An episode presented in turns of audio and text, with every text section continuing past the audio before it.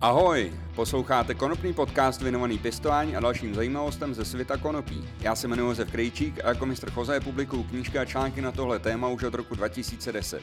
Přeju vám příjemný poslech.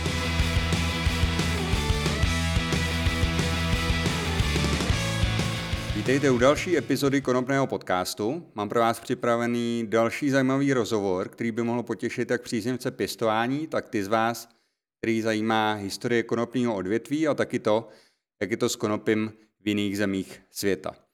Nejprve bych ale chtěl poděkovat všem podporovatelům, kteří mi přispívají na tvorbu podcastu na platformě piki.cz. Fakt vám děkuju a budu rád, když mě podpoří i další z vás. Měsíční předplatný stojí 119 korun, nic extra za to nedostanete, ale jestli vás tenhle podcast baví, tak přispějete na jeho provoz.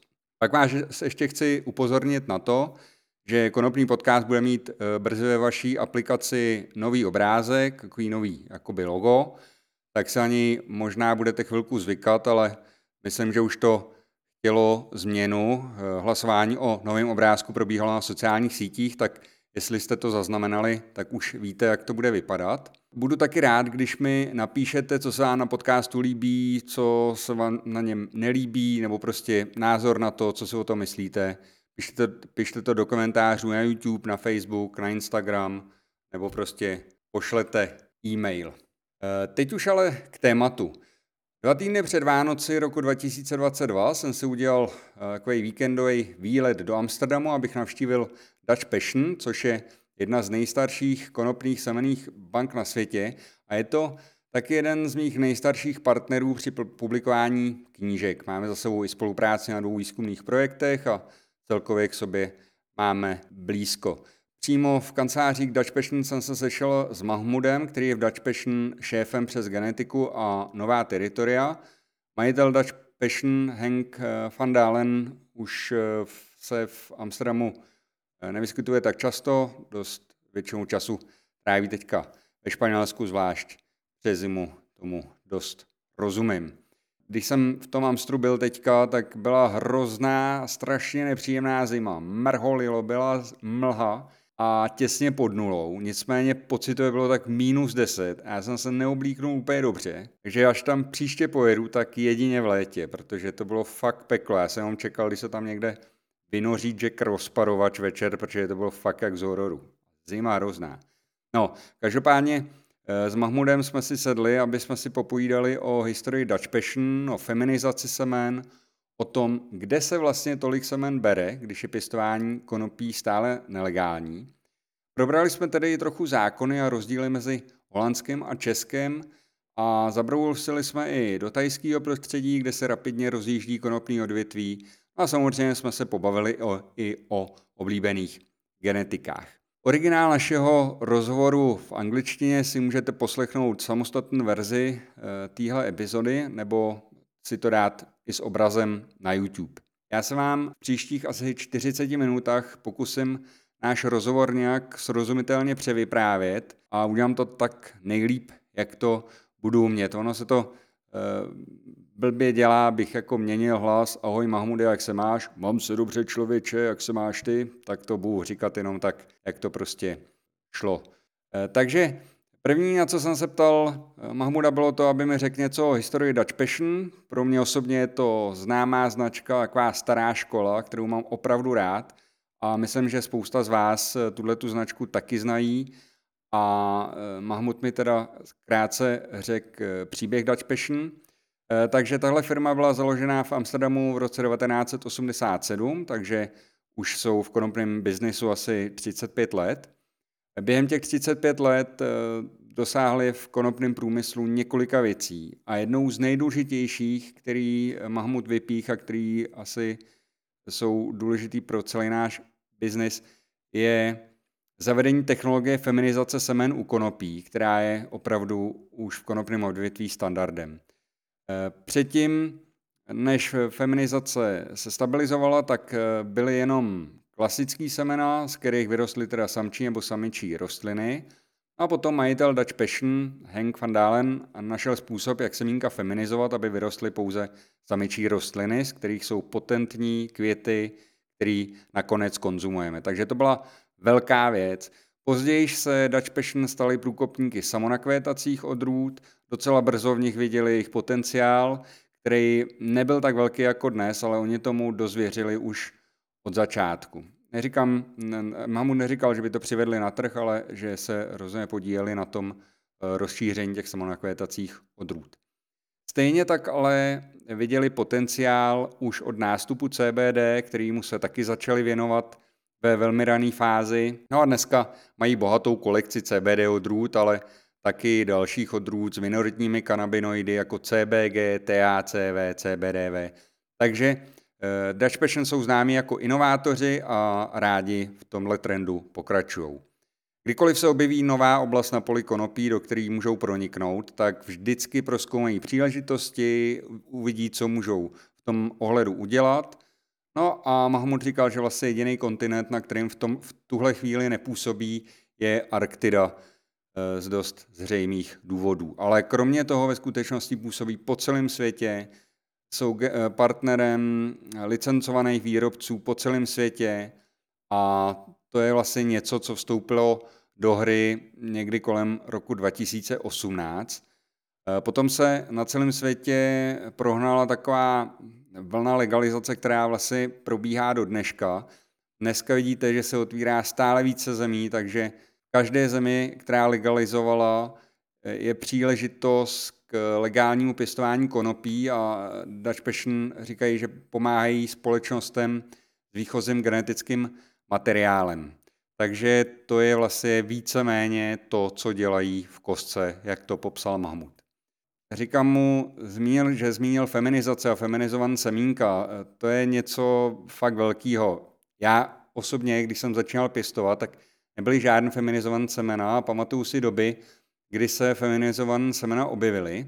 Takže to byla opravdu velká věc, protože předtím, a to možná ne každý ví a mladí pěstitelé už si to třeba ani nemusí pamatovat, možná to nevědí už ani, že na začátku to bylo jako mnohem těžší, protože bylo třeba identifikovat samce a samice a samce odstranit předtím, než eh, vlastně začali produkovat pil, který, eh, řekněme, snížil kvalitu všech eh, samičích palic, protože ta tráva s těmi semeny není tak dobrá a voní trochu jinak. No a taky, když kouříte třeba jonta a uvnitř jsou nějaký semínka, tak to puká, škrábe to v krku, nevoní to dobře. Takže chuť samčích, samičích květů bez semen je mnohem lepší. A Mamu dodává, že eh, ty květy bez těch semen jsou taky silnější a to proto, že samice nemusí vkládat energii do výroby semen a může dát více energie do produkce květů, aby květiny vykvetly silnější, květy vykvetly silnější když tam nejsou žádné semena. To je taky velmi důležitá věc a je to pravda. No a ptal jsem se Mahmuda, jak to vlastně začalo, jestli ví, jak Hank a jeho přátelé přišli na způsob, jak udělat feminizovaný semena. E, tady musím jenom říct, že Mahmud má za manželku Henkovo dceru, takže myslím, že jsou v docela blízkém kontaktu, takže je dost e, správná osoba na to, aby e, tady ty příběhy vyprávěl.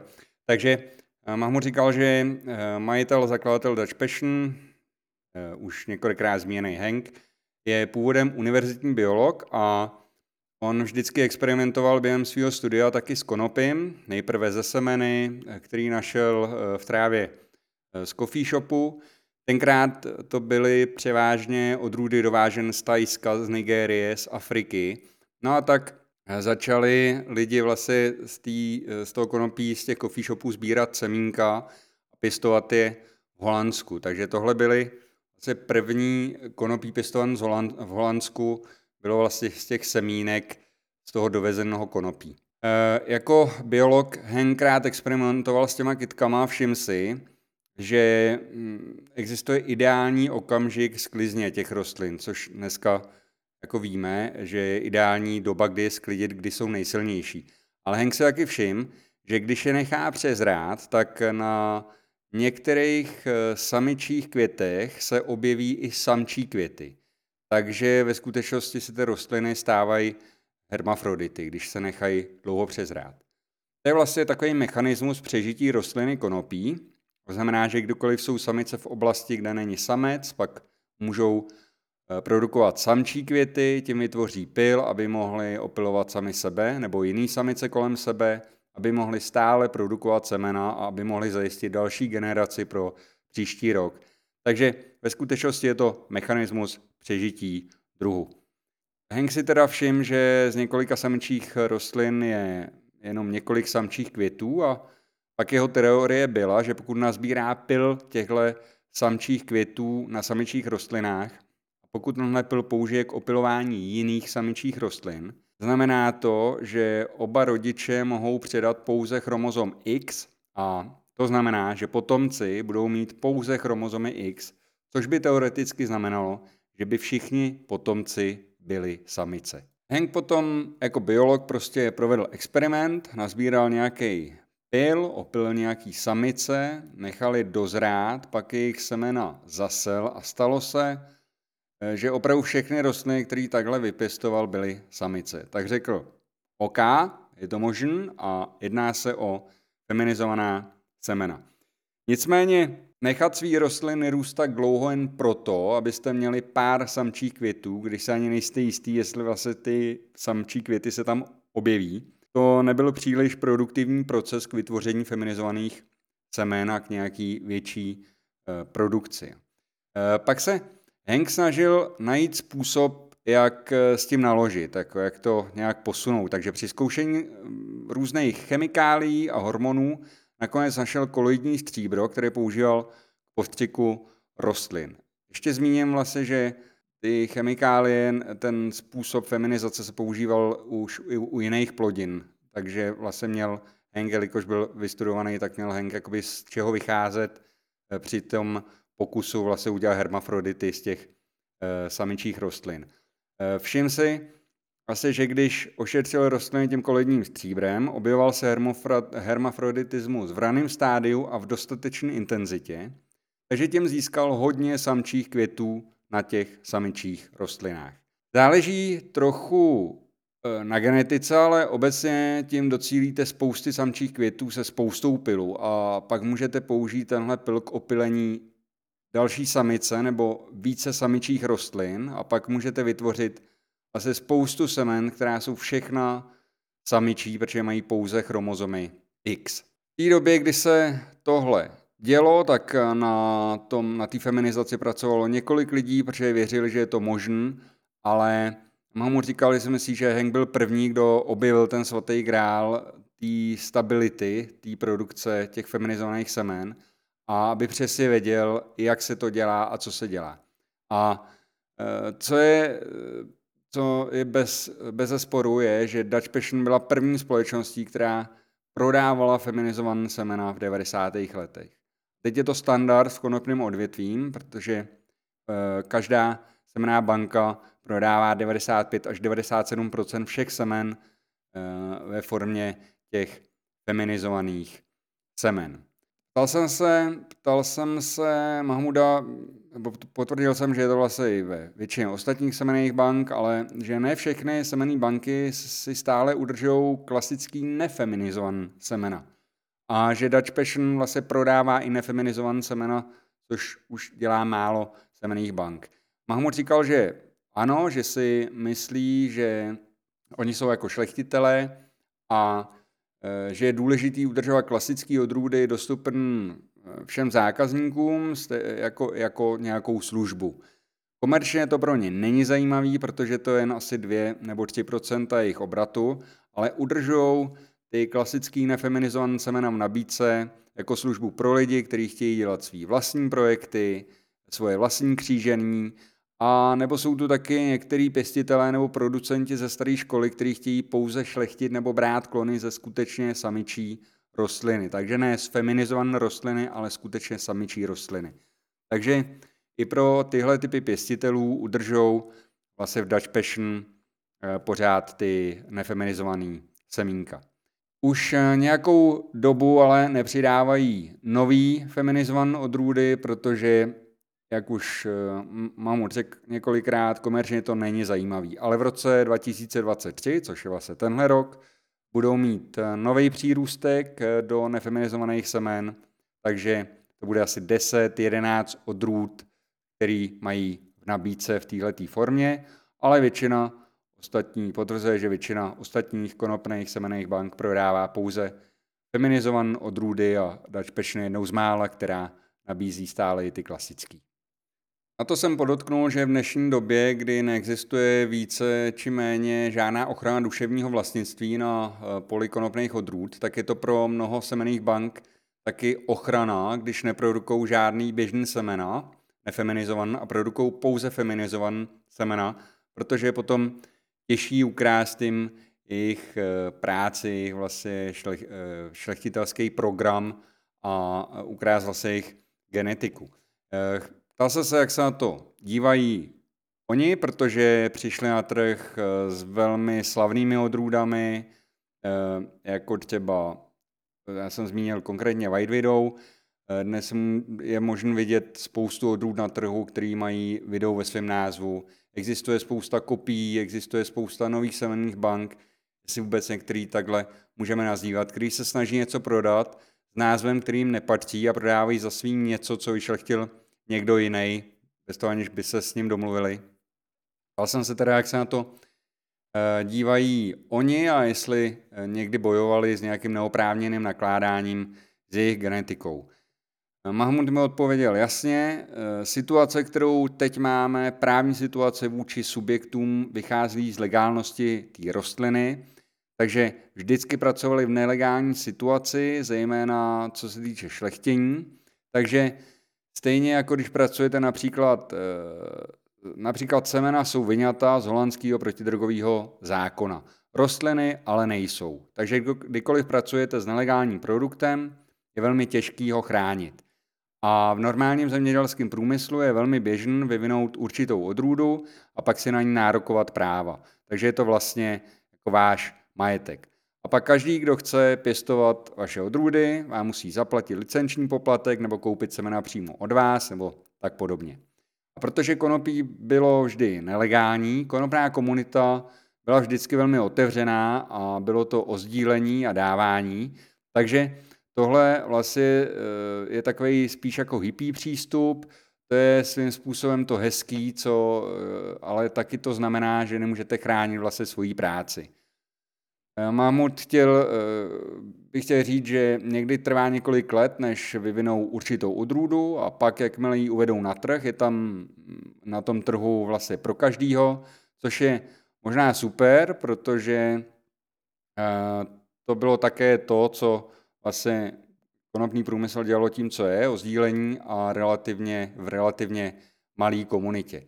Ale protože konopí je teďka na bodu zlomu a přechází z nelegálního na legální, znamená to taky, že s ním bude zacházeno spíš jako s běžnou plodinou nebo normální odrůdou nebo druhem.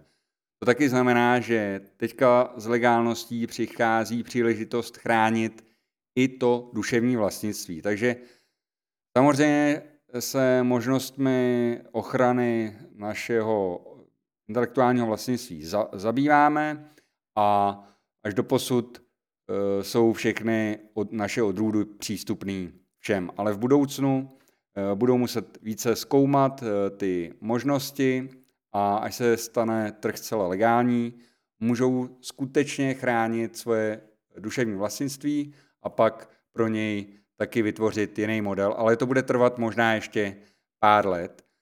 A já jsem vám potvrdil, že ano, určitě celý trh s konopím potřebuje nějaký čas, aby se dostal, řekněme, do, do normálu, protože jedna věc je, jestli, si, jestli je to v malém měřítku, pokud někdo uh, si pěstuje sám pro sebe doma, snaží se vytvořit něco nového uh, z nějakých odrůd, který se od někou koupil, tak je to jako v pořádku, ale když už někdo rozmnoží něčí semena a snaží se na tom vydělávat hodně peněz, tak tom už vidím nějaký rozdíl a vidím taky, že hodně společností tenhle problém řeší, protože prostě vyvinout nějakou eh, dobrou odrůdu, kvalitní, prostě zabere eh, spoustu času a eh, ty lidi a taky peněz, že jo, protože musíte platit lidi, musíte platit energie, prostě není to jen tak a ty lidi, kteří to vlastně udělají tu práci a potom to dají na trh a někdo jiný to rozmnoží a prodává, tak vlastně nedostanou za to tu odměnu, která by jim jako uh, náležela. Každopádně eh, Mahmud zmínil něco, co by mohlo být eh, podle mě zajímavé pro lidi z Česka.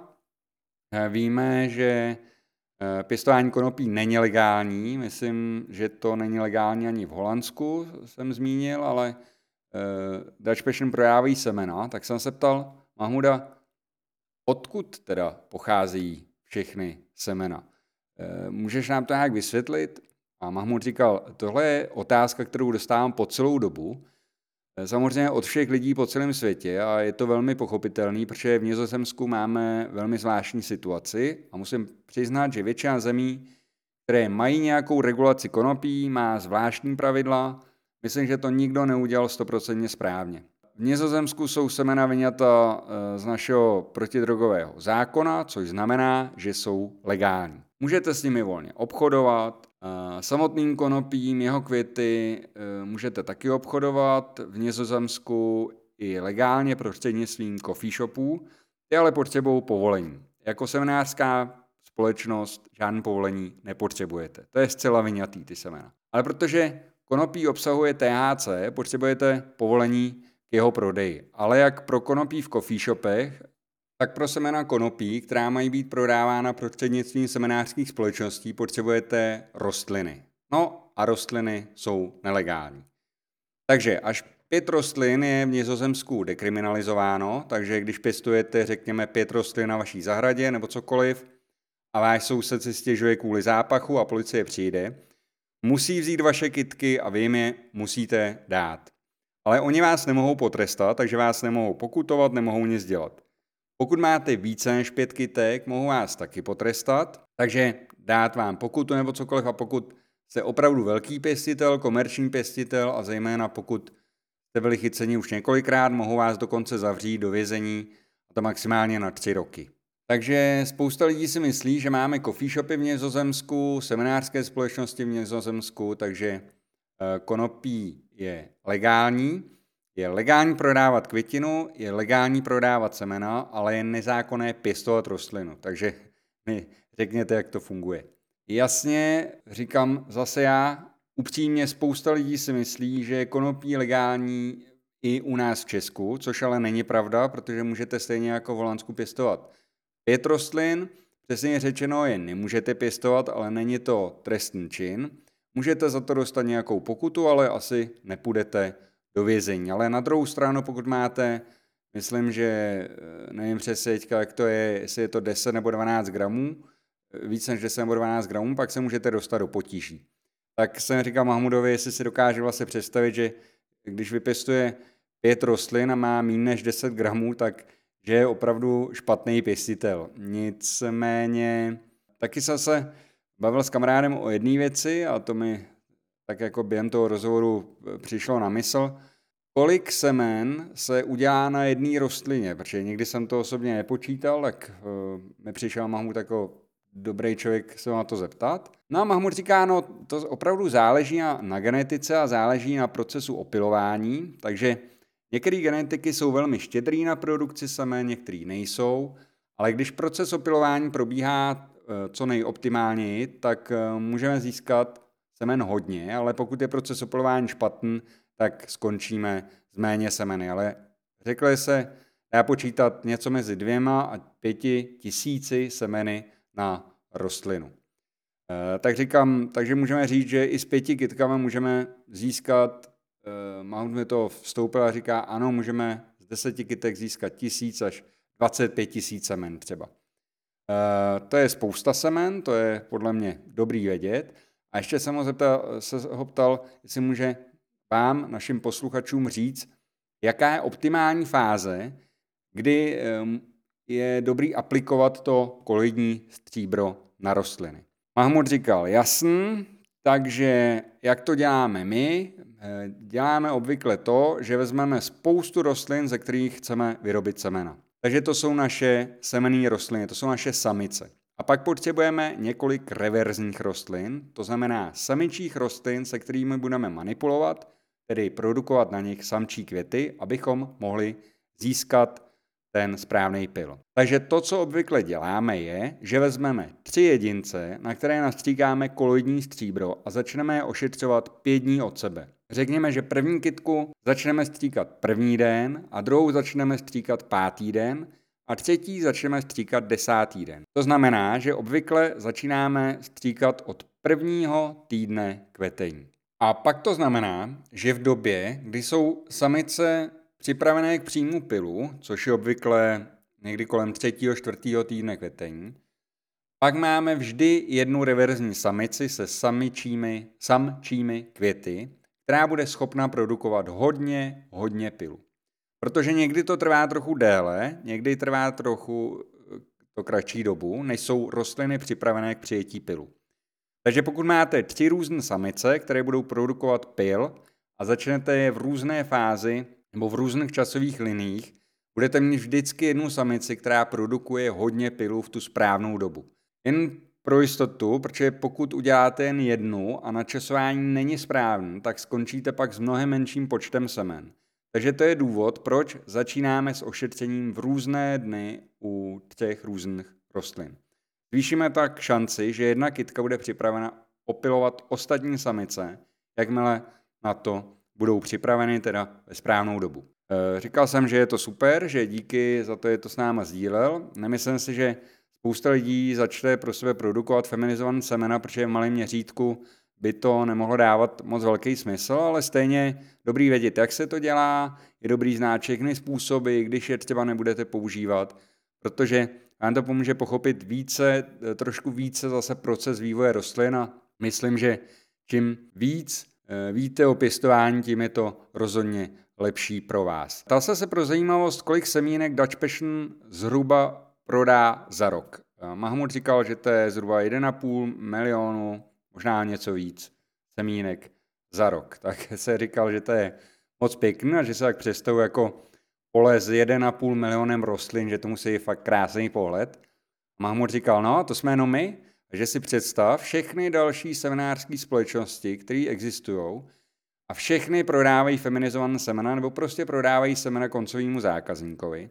Takže si představ všechny ty rostliny, které se pěstují po celém světě po celou dobu a v podstatě v nezákonné situaci. Takže většinu rostlin e, nikdy neuvidíš, ale je tu spousta rostlin. Říkal jsem, že to je těžký si představit celé to množství. A e, říkám Mahmudovi, že prodávají semena po celém světě, kromě Arktidy, a že, že, jak říkala, že bych se ho rád zeptal na tajský trh, protože ten se teďka začal rozvíjet a já vím, že Mahmud, když jsem tam byl, se zrovna vrátil z konopního veletru v Bangkoku, tak jsem se ho zeptal, jestli by nám stručně mohl říct, jak to tam teďka vypadá. A Mahmud mi říkal, jasný, mm, jsme, jsme tam, my jsme tam partnerem licencovaných producentů po celém světě, včetně toho Tajska, eh, což znamená, že jim poskytujeme eh, naši genetiku, aby mohli pěstovat kytky konopí. Tajsku to děláme od roku 2018 a od začátku až do loňského června jsme prodávali pouze odrůdy s vysokým obsahem CBD a nízkým obsahem THC, nebo taky naší odrůdu CBG Force, která má vysoké CBG a nízké THC, ale vždycky to byly odrůdy s nízkým THC. Nicméně od 9. června 2022 Tajsko legalizovalo THC, takže uh, mámu říkal, že se právě vrátil z Bangkoku, skutečně z toho konopného veletrhu, a že to bylo poprvé po legalizaci, kdy tam byl a že nevěřil tomu, co tam viděl. Že to je jako jeden velký zelený boom.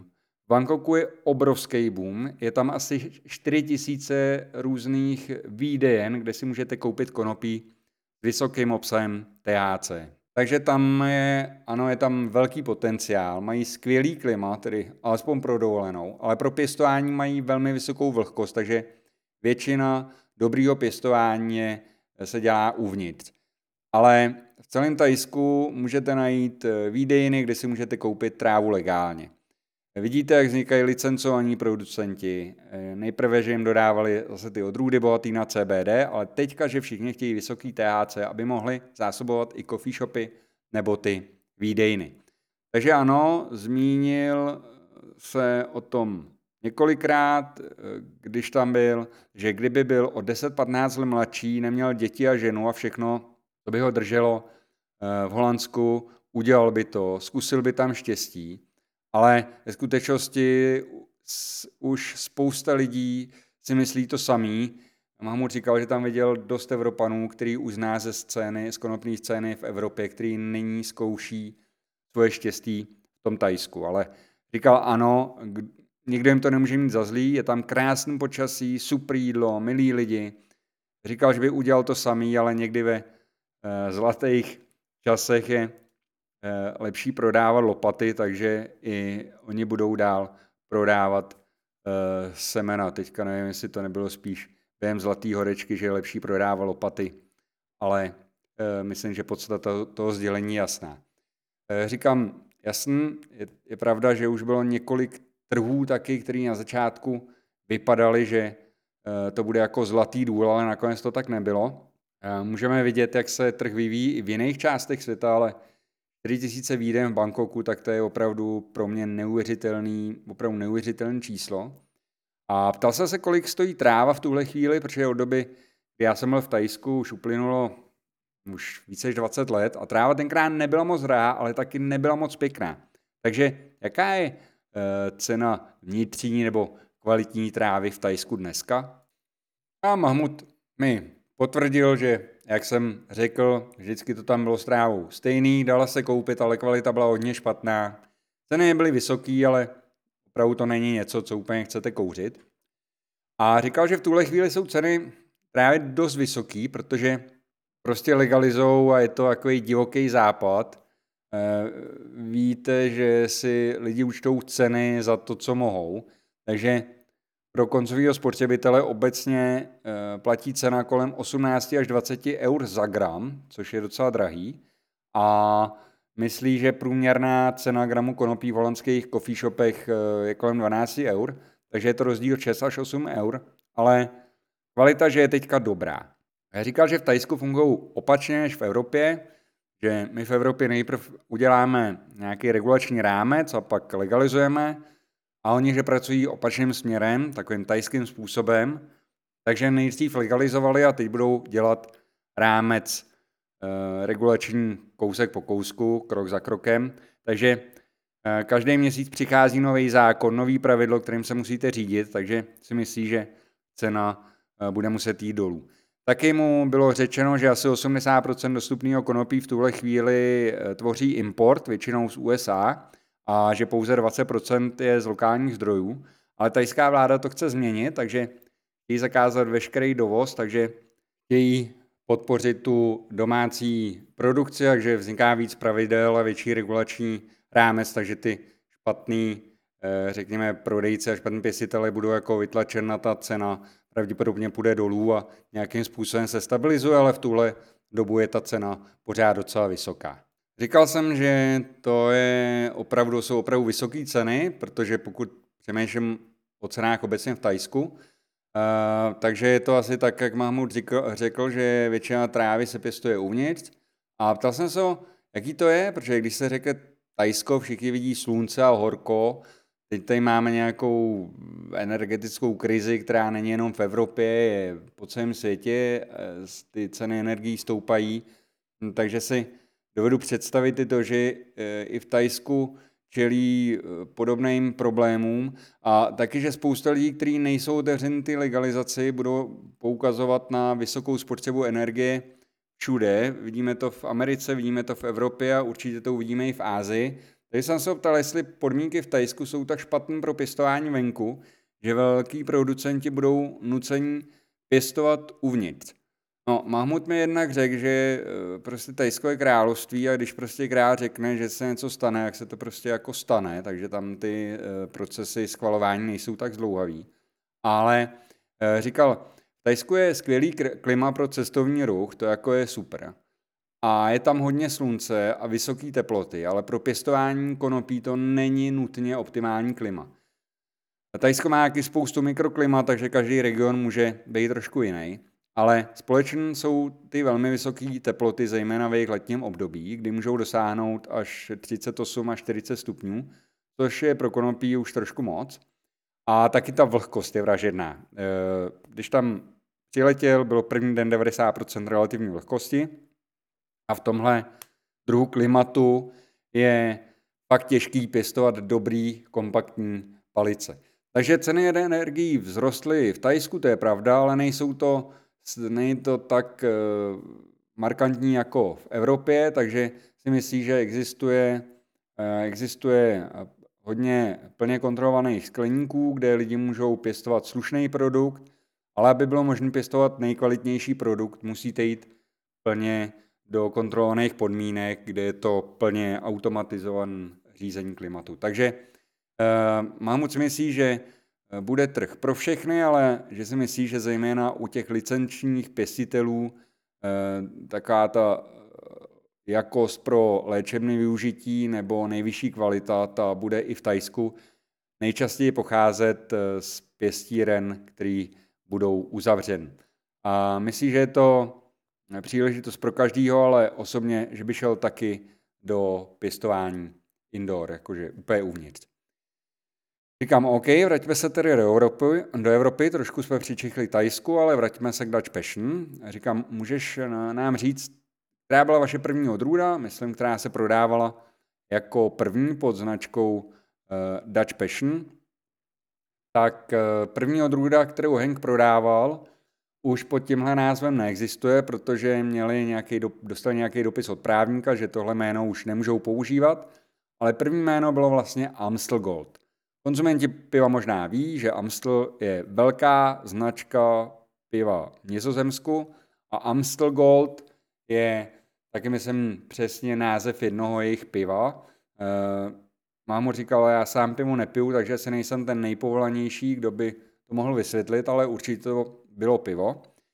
No takže přejmenovali eh, tu první odrůdu na Passion Number One a tahle odrůda se stále prodává pod značkou Dutch Passion. Takže to byla první odrůda, kterou Dutch Passion uvedli na trh.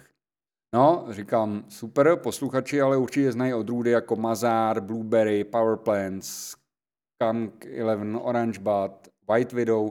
Eh, ten uh, Orange Bud byl velmi populární třeba v mý skupině, uh, protože všude, všude na světě jsou nějaké skupiny pěstitelů, kteří jsou navzájem propojeni, takže když já jsem začínal pěstovat, měli jsme podobné klony s, s ostatníma kamarádama, protože feminizované semena nebyly v té době nějak rozšířený nebo nebyly vůbec, takže jsme měli klony a taky jsme přivezli nějaký klony z Holandska v té době, takže Orange Bud byl v té skupině naší a byly tam taky uh, Blueberry. Mámu říkal, myslím, že Blueberry, Powerplant a Orange Bud byly tři klasické odrůdy z Dutch Passion, které se hojně prodávaly i v těch holandských coffee shopech a že v dnešní době je daleko víc možností, jo? že oni se nesoustředili na klony vůbec, ale i dneska jsou coffee shopy, které prodávají tyhle tři vyjmenované odrůdy a i když už jich není mnoho, ale tenkrát jako na začátku jednu z odrůd Blueberry, Powerplant nebo Orange Bud měli prej snad ve všech coffee shopech. Já jsem na to říkal, že já si pamatuju White Widow, který bylo vidět všude a uh, mámnu mi říká, to jo, ale my nemůžeme tvrdit, že jsme byli první nebo jediný, kdo přišel s White Widow. Je víc variant a každá seminářská společnost má svou vlastní verzi White Widow, ale uh, říkali si myslí, že původní uh, šlechtitel byl Shantibába, ale že je několik příběhů kolem téhle odrůdy, ale rozhodně, že to není pravá původní odrůda Dutch Passion. Tak se říkal, že eh, jestli tahle odrůda patří Shantibábovi, nebo jestli její kořeně vedou k Shantibábovi, že se mu omlouvám, eh, pokud jsem jeho odrůdu připsal někomu jinému. Eh, já Shantibábu znám, je to skvělý chlap a určitě bych mu nechtěl něco jakoby ukrás v úvozovkách. Eh, ptal se se Mahmuda, kolik odrůd má Dutch Passion v tuhle chvíli v nabídce. Říkal, že je to 60 a 65 odrůd, a to krátkodenních i těch automatických.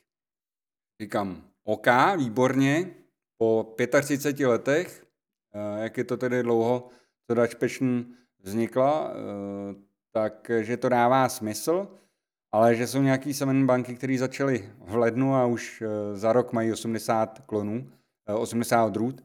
A říkal, no jasný, víš, jak to funguje. No. A říkám, že to je něco, o čem jsme, už jsme diskutovali se Simonem ze Serious Seeds, což si konec konců můžete v konopném podcastu poslechnout eh, taky tenhle rozhovor. A já jsem o tomhle tématu diskutoval každým, koho znám, kdo dělá něco ze semeny. Já jsem pracoval v zemědělství u firmy, která prodávala semena běžných potravinářských a průmyslových odrůd. Zmínili jsme se taky trochu o holandských zákonech, o fenoménu, který je známý jako problém zadních dveří nebo zadních vrátek, což znamená, že možný prodávat trávu v coffee shopech, ale není legální pěstovat rostliny, jak už jsme zmínili. Ale co je teď taky zajímavé, je to, že je tady nějaký licenční experiment, který, kterým to holandská vláda chce změnit. A co já vím, bylo asi 10 licencí udělených několika společnostem. Ptal jsem se teda Mahmuda, jestli nám o tom něco může říct. No a Mahmud se dal do vyprávění. Říkal, jasný, takže od 60. 70. let jsme měli liberální konopnou politiku. Nejdřív přišli s jakousi dekriminalizací pro, alespoň pro použití, ale dalším krokem by eh, byla legalizace, ale v té době vadl, uh, padla vláda, takže neměli šanci skutečně legalizovat. A pak tu nikdy nebyl politik, který by chtěl vstoupit do historie jako ten, který legalizoval konopí. To mi něco připomíná. No a taky, taky na nás byl velký tlak z Francie, z Německa, z Evropy. Byli jsme jako drogový centrum Evropy a museli jsme to změnit, říkal Mahmud. Ale pak samozřejmě existovaly nějaký plány na regulaci nebo legalizaci v Nizozemsku a byly tam různé nápady, různé iniciativy. Nicméně nikdy neexistovala žádná, která by to skutečně dokázala změnit, až před několika lety. To přišli s experimentem s konopím, přesně jak uh, jsem zmínil, a to je nastaveno tak, aby zásobovali holandský coffee shopy legálně, protože Teďka coffee shopy můžou prodávat trávu legálně, ale mají problém s těmi zadními vrátky. Kupují prostě eh, to konopí nelegálně, to konopí se prostě do těch coffee shopů nedostává legální cestou. Takže to je taková velmi zvláštní situace a tak přišla holandská vláda s experimentem a myšlenka toho experimentu je taková, že chtěli dát 10 licencí deseti různým společnostem a pak legálně pěstovat konopí do coffee shopů. Účasti byly vybran obce v rámci nějaký aliance a všechny zúčastněné obce a všechny coffee shopy v těch obcích jsou povinný se zúčastnit, takže nemají na výběr. Takže pokud jste v jedné z těch obcí, budete to muset udělat. Takže asi 150 žadatelů podalo žádost o jednou z deseti licencí a nakonec bylo vybráno 10. No a Dutch Passion je součástí skupiny, která získala jednu z těchto licencí. Takže jsme vlastně součástí toho experimentu. A takže těch deset držitelů licencí staví svá zařízení a doufejme, že jako pokaždé, když to bylo, bylo odloženo, protože eh, to dělá vláda, a jakmile přijde vláda, tak eh, věci můžou trvat velmi dlouho a nebudou úplně nejefektivnější, ale je to něco, s čím musíme pracovat. Takže myšlenka je, že 10 držitelů licence vypěstuje určitý množství květin, určitý počáteční množství, protože jakmile se v experimentu dostaneme z nelegálního na legální, coffee shopy mají asi 6 týdenní časový rámec na přechod od nelegálních dodávek k plně legální dodávce. Ale abyste to mohli udělat, musíte mít určité množství zásob, protože nemůžete říct po dvou týdnech, OK, produkt je vyprodaný, můžete se vrátit k vašemu nelegálnímu dodavateli. Takže potřebujeme 10 společností, které potřebují vypěstovat určitý množství, aby mohli okamžitě přejít do legálního rámce a nemusel se celý systém vrátit na tu nelegální cestu. V tuhle chvíli ale většina společností stále staví svá zařízení a bude to nějakou dobu trvat a pak musí začít pěstovat, což bude taky nějakou dobu trvat, protože budou muset udělat pár sklizní, protože musí vybudovat zásoby a pak, jakmile budou mít dostatek zásob, uděláme přechod. Ale všechno se e, taky trošku odkládá ze strany státu. Takže kdy přesně k tomu dojde, e, ještě neví, ale myslí si, že první rostliny v rámci experimentu budou vypěstovány minimálně v roce 2023. Ptal jsem se, takže jestli už oni zařízení mají nebo jestli ho staví, protože jestli ještě neví, kdy to začne, tak je taky těžký investovat do zařízení a taky když eh, vypěstujete příliš mnoho trávy a bude to potom nějak odloženo, tak budou muset všechno spálit, zničit, tak se zeptal, jestli ví, jak to bude. No a Mahmud říká, no to je právě ten problém, je to velmi komplikovaný proces a nechcete být ani první a nechcete být ani poslední. Ta investice může být problém. Pokud máte peníze, je to v pořádku. Pokud se chcete pokusit najít investory, je to docela nejistý koncept, protože nevíte, kterým směrem se vydáte. Zase je do toho zapojená vláda, takže dneska můžou udělat to, že se vydají touhle cestou a zítra půjdou opačným směrem. A to jsou všechno věci, které to trochu komplikují, ale uh, Dutch Passion jsou z toho nadšen pořád a uh, větří, že to je nějaká příležitost a že to otevírá jim uh, šanci na to pěstovat jejich odrůdy ve zcela legálním prostředí. Poskytují uh, licencovaným producentům genetiku, ale nikdy to nemohli dělat vlastně tak, aby pěstovali v legálním prostředí. Takže jsou velice rádi, že mají teďka příležitost to udělat, ale že je to docela zdlouhavý proces. No a aby se vrátil k mojí otázce, tak ve skutečnosti říkal, že pěstovní prostor mají, ale že ho potřebují zrekonstruovat, takže nezačínají úplně od nuly, ale že některé další firmy musí něco vybudovat úplně od nuly. Oni mají budovu a taky část skleníku, kterou jenom upraví podle svých představ a pak můžou relativně rychle začít eh, pěstovat, ale v jakém měřítku a v jaké rychlosti, to je něco, co je třeba eh, ještě zvážit, protože konopí má omezenou trvanlivost, dá se uchovat v chladu, existují způsoby, jak prodloužit jeho trvanlivost, ale eh, není možné ho udržovat nebo skladovat po celý léta. Takže tohle je ta věc, vlastně to načasování. Eh, musí to probírat eh, s ostatními držiteli licencí, aby zjistili, jaký je ten nejlepší způsob, jak se posunout vpřed, eh, kdo pěstuje, co a v jakém množství a pak se musí provést ta změna, takže to bude ještě docela proces.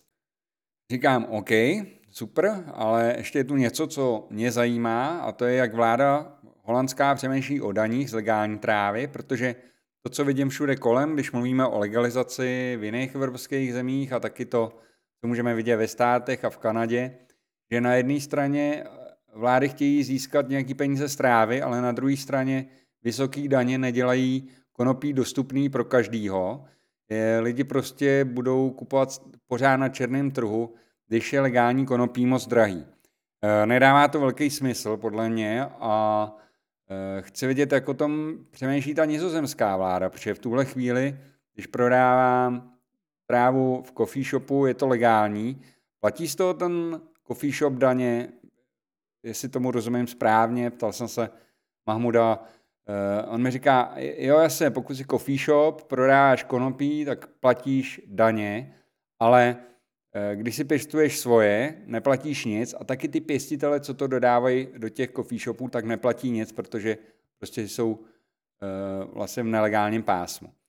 A ptal jsem se, jaký jsou vlastně daně, jestli je tam daň stejná jako u ostatního zboží, nebo jestli je nějaká speciální daň na konopí. A mu říkal, je to 21%. Říkám, super, a když budete pěstovat legálně, budete platit standardní daně, nebo bude nějaká zvláštní daň pro konopí? A on říká, no to je vlastně jako dobrá otázka. Myslí si, že na začátku to může uh, být trošku jiný, ale nakonec v případě, že uh, to půjde do nějakého právního rámce, pak uh, se bude muset platit ta daň z vypisovaného materiálu a taky malou obchodník musí platit daně, takže to bude jako normální zdanitelný produkt, ale nevypadá to, že by na to měl nějakou zvláštní daň podle toho, co jsme se bavili. Eh, říkám, že to je dobrý, že to je lepší volba z mýho pohledu, protože když chcete, eh, pokud vás vláda požádá o další dvě eura za každý gram, tak to bude tlačit ceny mnohem výš. A eh, Mahmud říkal, že s holandskou vládou mluvili s lidmi, že holandská vláda také mluvila s lidma z konopné branže. Ne sice tolik, kolik jako doufal, ale že si dělali vlastně takový průzkum ta vláda, a vědí, že nemůžou být dražší než ten černý trh, protože jinak to prostě nedává smysl. Takže holandská vláda pro na tohle myslí a bude se snažit vlastně, aby ta cena eh, legálního konopí byla konkurenceschopná. Eh, říkám super, díky. Chtěl jsem se ještě zeptat, protože vím, že rád pěstuješ a máš rád kitky, tak se ještě chci zeptat, Mahmude, jaký jsou tvoje oblíbené odrůdy, která je tvoje nejoblíbenější pro pěstování a jaká je tvoje nejoblíbenější pro užívání. Já se na tohle tak jako lidí různě ptám vždycky, co rádi pěstují a co rádi užívají. No a Mahmud říkal, že eh, nejoblíbenější odrůda, kterou eh, si rád dá jako na užívání, že to závisí hodně na okamžiku a příležitosti a, a že se to může lišit, a že z hlediska terpenového profilu a způsobu, jakým roste, ho hodně baví Mokam Stulip, což je odrůda, kterou Touch Passion představili asi před dvěma nebo třemi lety. Je to kříženec gelato a šerbet, takže je to spíš kříženec americké genetiky, ale taky má rád tradičnější odrůdy jako passion fruit, blueberry a další klasiky.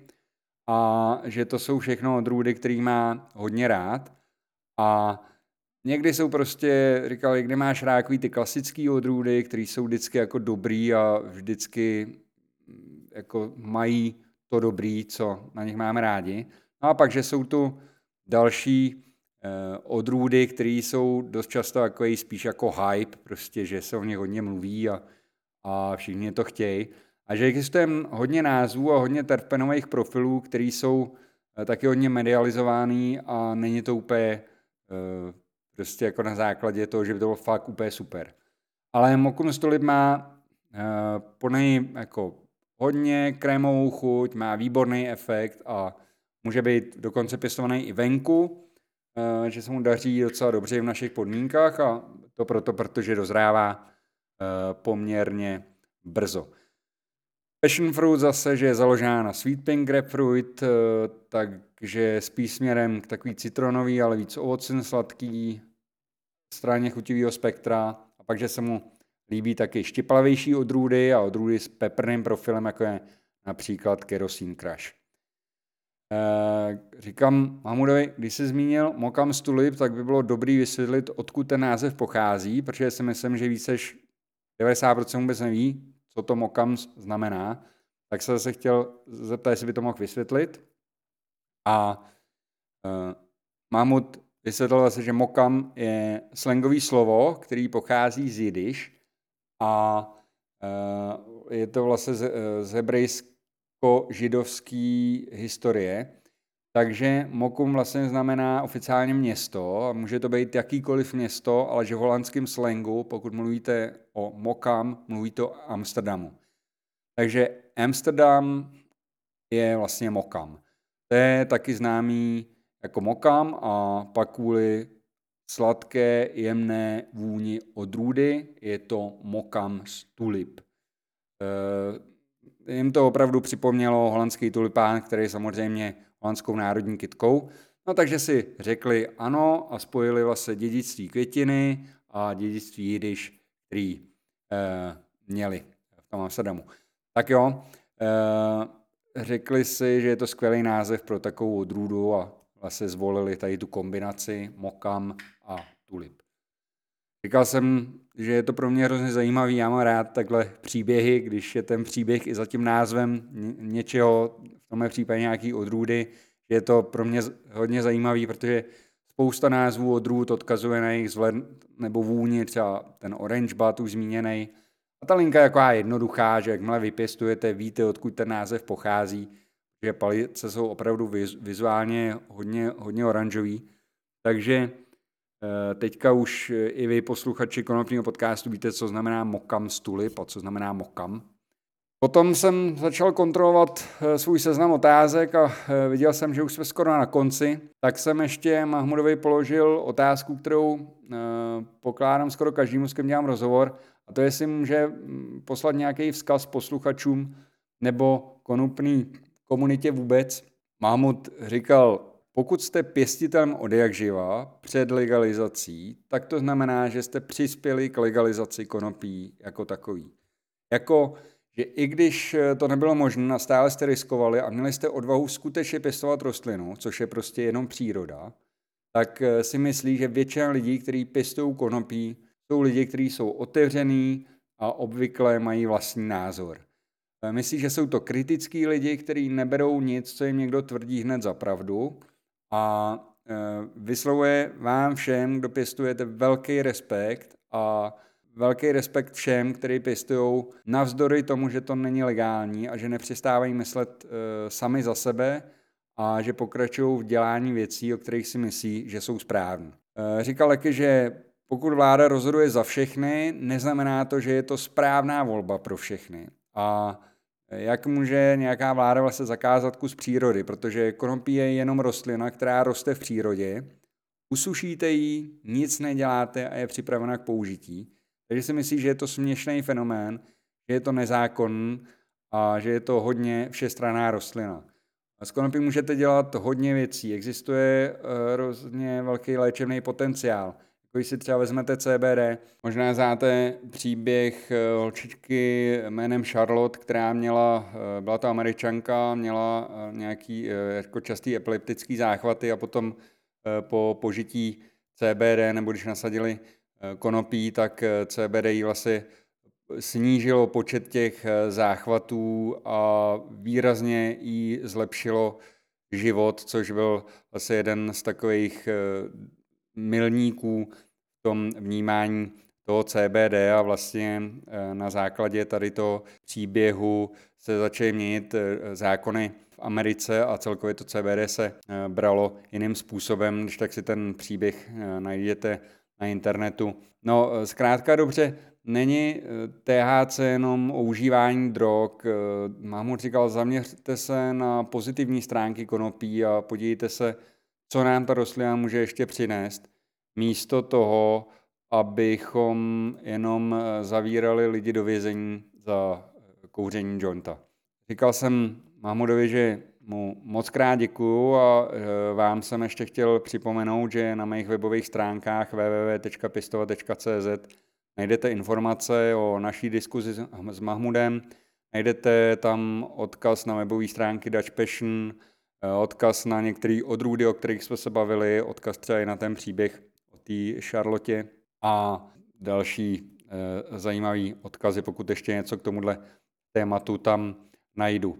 Pak už nezbývalo nic, než eh, Mahmudovi podě, poděkovat za to, že se na mě udělal čas. Bylo to super se s ním takhle pokecat. Byl jsem taky rád, že jsem mohl navštívit vlastně základnu Dutch Passion, protože i přesto, že s Dutch Passion spolupracuju už více než 12 let, tak to bylo vlastně poprvé, co jsem je navštívil vlastně u nich v kancelářích. Eh, taky, jsme se, taky jsem Mahmudovi poděkoval, že jsme se mohli popovídat takhle v klidu, protože většinou se vidíme jenom na veletrzích a e, taky se vyslovil naději, že to nebylo naposled, co spolu mluvíme a poděkoval jsem mu za to. Mahmud mi poděkoval za pozvání do podcastu, taky řekl, že to pro něj bylo potěšení se mnou mluvit a že jsem je měl navštívit už dávno, ale že se jistý, že se v budoucnu ještě uvidíme častěji. No a já doufám, že eh, se s vámi uslyším u dalšího dílu konopního podcastu. Doufám, že eh, tenhle díl se vám líbil. Doufám, že to bylo dostatečně srozumitelný. Pokud vám trochu umíte anglicky, a moji angličtinu teda nemusíte umět moc dobře anglicky, ale Mahmud mluví dost dobře, tak si již tak puste eh, na tom YouTube originál, anebo vlastně i eh, tady ta verze eh, v podcastové aplikaci, kterou posloucháte, tak je dostupná vlastně i v originále. Mějte se krásně, já se budu těšit v dalším díle konopního podcastu, asi udělám tentokrát zase něco víc o pěstování, aby jsme pořád nedělali nějaký rozhovory. No a na závěr vás ještě chce pozdravit Mahmud svojí skvělou češtinou. Ahoj, posloucháte Komnopli podcast. Mějte se krásně. Čau.